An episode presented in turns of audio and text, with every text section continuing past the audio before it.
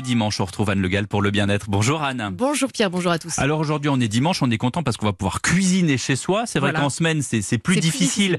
Et on rechigne à aller à la cantine ou au restaurant à cause de la crise sanitaire. On essaie de trouver des, des, des, des, des, euh, déjeuners sur le pouce. C'est pas facile. Hein. C'est pas facile. Alors euh, voici trois questions que vous ne vous poserez plus justement sur cette pause déjeuner express. C'est un éclairage que je vous apporte avec l'expertise du docteur Catherine Lacronière qui est nutritionniste à Paris et auteur notamment du grand livre de l'alimentation anti-inflammatoire chez Le Duc.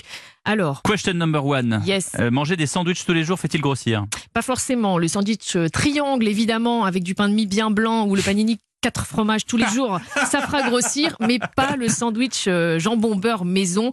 Pour qu'un sandwich reste quotidien et diététique, il faut qu'il soit non industriel, composé si possible de pain brun aux céréales ou de baguettes tradition. Et attention, il faut qu'il y ait une quantité suffisante de jambon, de, de saumon, Bah euh, oui, de c'est pas que protéines. du pain. Euh, Catherine Lacronière me rappelle que la quantité de jambon varie de 15 à 35 dans un sandwich acheté. Donc méfiance. Et pour la salade, la méfiance doit porter sur la sauce puisque la sauce peut multiplier par 4 le poids calorique de la salade.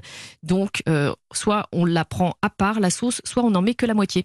Autre question, est-ce que c'est grave de manger tous les jours exactement le même sandwich ou la même salade? Non, c'est pas grave. Vous pouvez manger tous les jours la même chose pendant plusieurs années. Un repas euh, euh, monotone n'est pas un problème si ce repas est équilibré. Il y a deux études britanniques qui montrent qu'il y a euh, 20 à 30% de nos voisins d'outre-Manche qui sont habitués à la lunchbox et donc qui mangent la même chose exactement tous les jours. Euh, en revanche, c'est pas parce qu'on mange la même chose qu'il faut manger vite. La pause déjeuner doit durer 20 minutes. Idéalement, il faudrait mastiquer 10 fois chaque bouchée. Eh oui, ça c'est toujours le même Pourquoi problème. Parce que ce sont les mâchoires actives qui permettent d'arriver à satiété. Euh, c'est le fait de mâcher qui permet de libérer l'histamine, l'hormone de la satiété.